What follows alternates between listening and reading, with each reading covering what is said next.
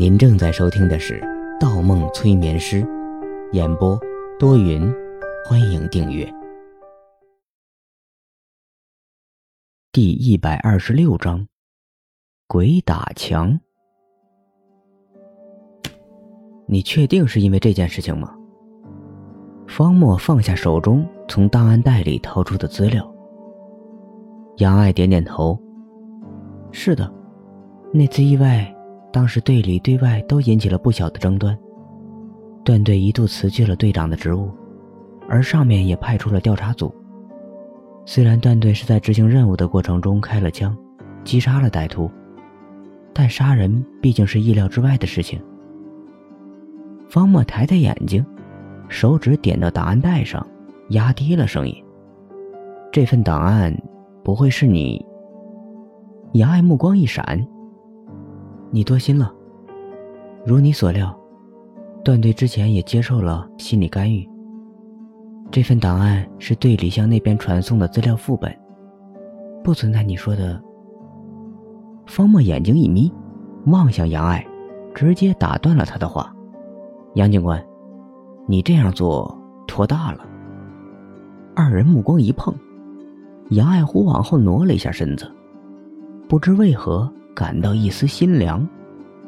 对面男人的目光如一把无法躲避的利刃，直直贴着他的心底划过，就像第一次与其在小学广场遇见的时候一样，很难防御，很难掩饰。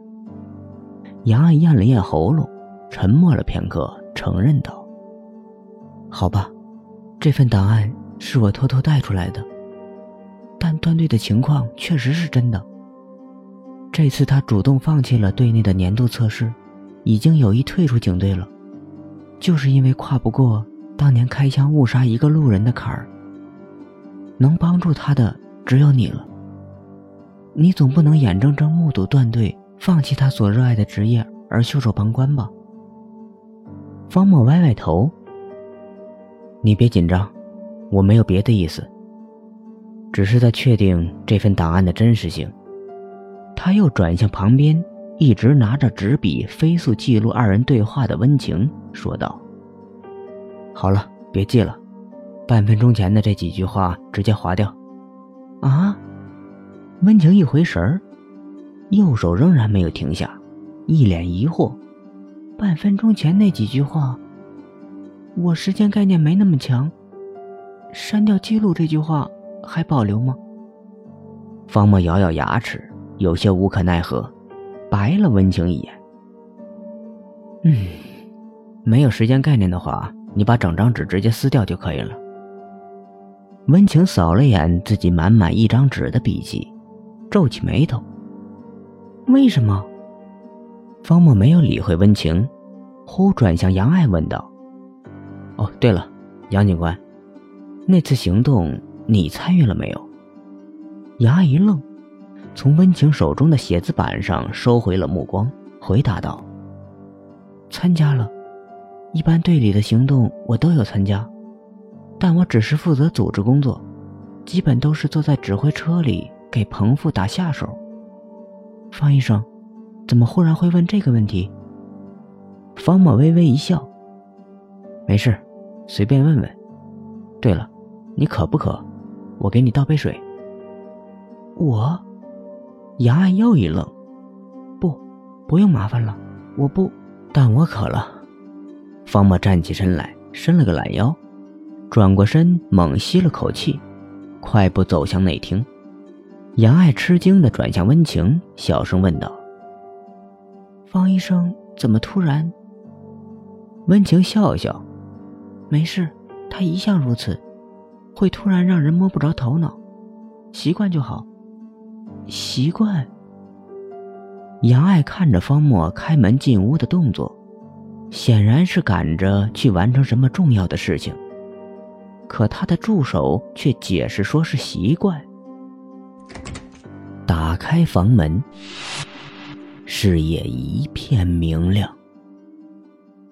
方墨一低头，正坐在一辆面包车里，右手搭在拉开的车门上，身后坐着一个黑瘦的男人和一个短发女刑警，二人手中都拿着对讲机，正是刑警队的彭雄和杨爱。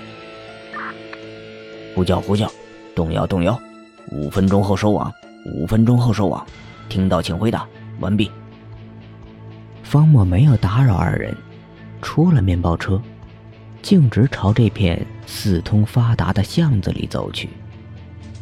根据那份档案显示，这次的案件是一起打黑行动，目标是一个势力庞大的黑社会组织。资料上显示，这个组织至少牵扯进了十几起命案。该组织的重要头目就躲在这片巷子里。方墨加快了脚步，他只有五分钟，赶到事发地，找到段子明。他要做的事情，不是阻止段子明，他也无法阻止段子明开枪。这里回放的只是当天的场景，杨爱脑海中那天残留的片段。方墨连拐了三个弯，没有发现人影。难道杨爱至始至终没有参加进行动，只是后勤？可就算是后勤，整个行动他也应该在对讲机里听见整个过程才对。可为什么一个人影他都撞不见？他忽脚步一停，脚下的这条巷子尽头出现了三个路口。是又出现了三个路口。不对，巷子有问题。每段巷子都只有五十米左右的距离，前后都有三个路口。方墨背后一阵凉风，意识到自己身处的已经不是巷子了，而是一条反反复复的迷宫。到底是怎么回事？杨爱的潜意识里怎么会出现这样的地形？他从口袋里摸出一张名片，一甩，插在地上，头也不回的随意选择了一个路口。才跑了不过数个呼吸，他脚步又停住了。自己刚才扔掉的那张名片原封不动斜插在前面的地面上。他又跑进另一个路口，以及最后一个路口，结果一模一样，一次又一次遇上自己的这张名片。方墨笑了，有些意思。鬼打墙，在夜晚或者郊外行走时，分不清方向，自我感知模糊，不知道要往何处走。其实一直老在原地转圈。有些相信鬼神之说的人将此称为“鬼打墙”。后来用科学解释说，是人在闭眼或者在夜晚或郊外时，两腿迈出的长度不知不觉中就会有微小的差异。换言之，人的左脚和右脚方向不能保证直线的行走。然后长时间如此的话，一个人就会自动陷入一个半径大约三千米的圈中。可方墨知道，现在身处的地方是巷子，他现在没有迷路，状态也没有迷糊，不可能原地绕圈而且每一个路口他都试过了。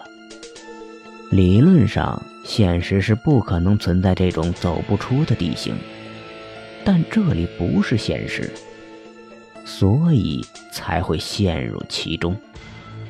可既然不是现实，方木就可以用他自己的方法，他的心锚，他的魔方。方木一甩袖子，如同棒球运动员一样，向前方三岔口中间甩出魔方。魔方旋转着向前滚动，如同一块投入湖中的石子，荡出一圈圈波纹。魔方所到之处，巷子的墙壁逐渐扭曲起来，前方的三岔口模糊起来，墙壁与墙壁之间的界限也在渐渐消失。魔方停了下来，视野一晃，三岔口消失了，变成了一条小巷。果然，所谓的鬼打墙，只是杨爱潜意识里的一段错乱的记忆。他刚要起身，动作忽停住了。前方十几米外，一双红色的高跟鞋停在了他的魔方前。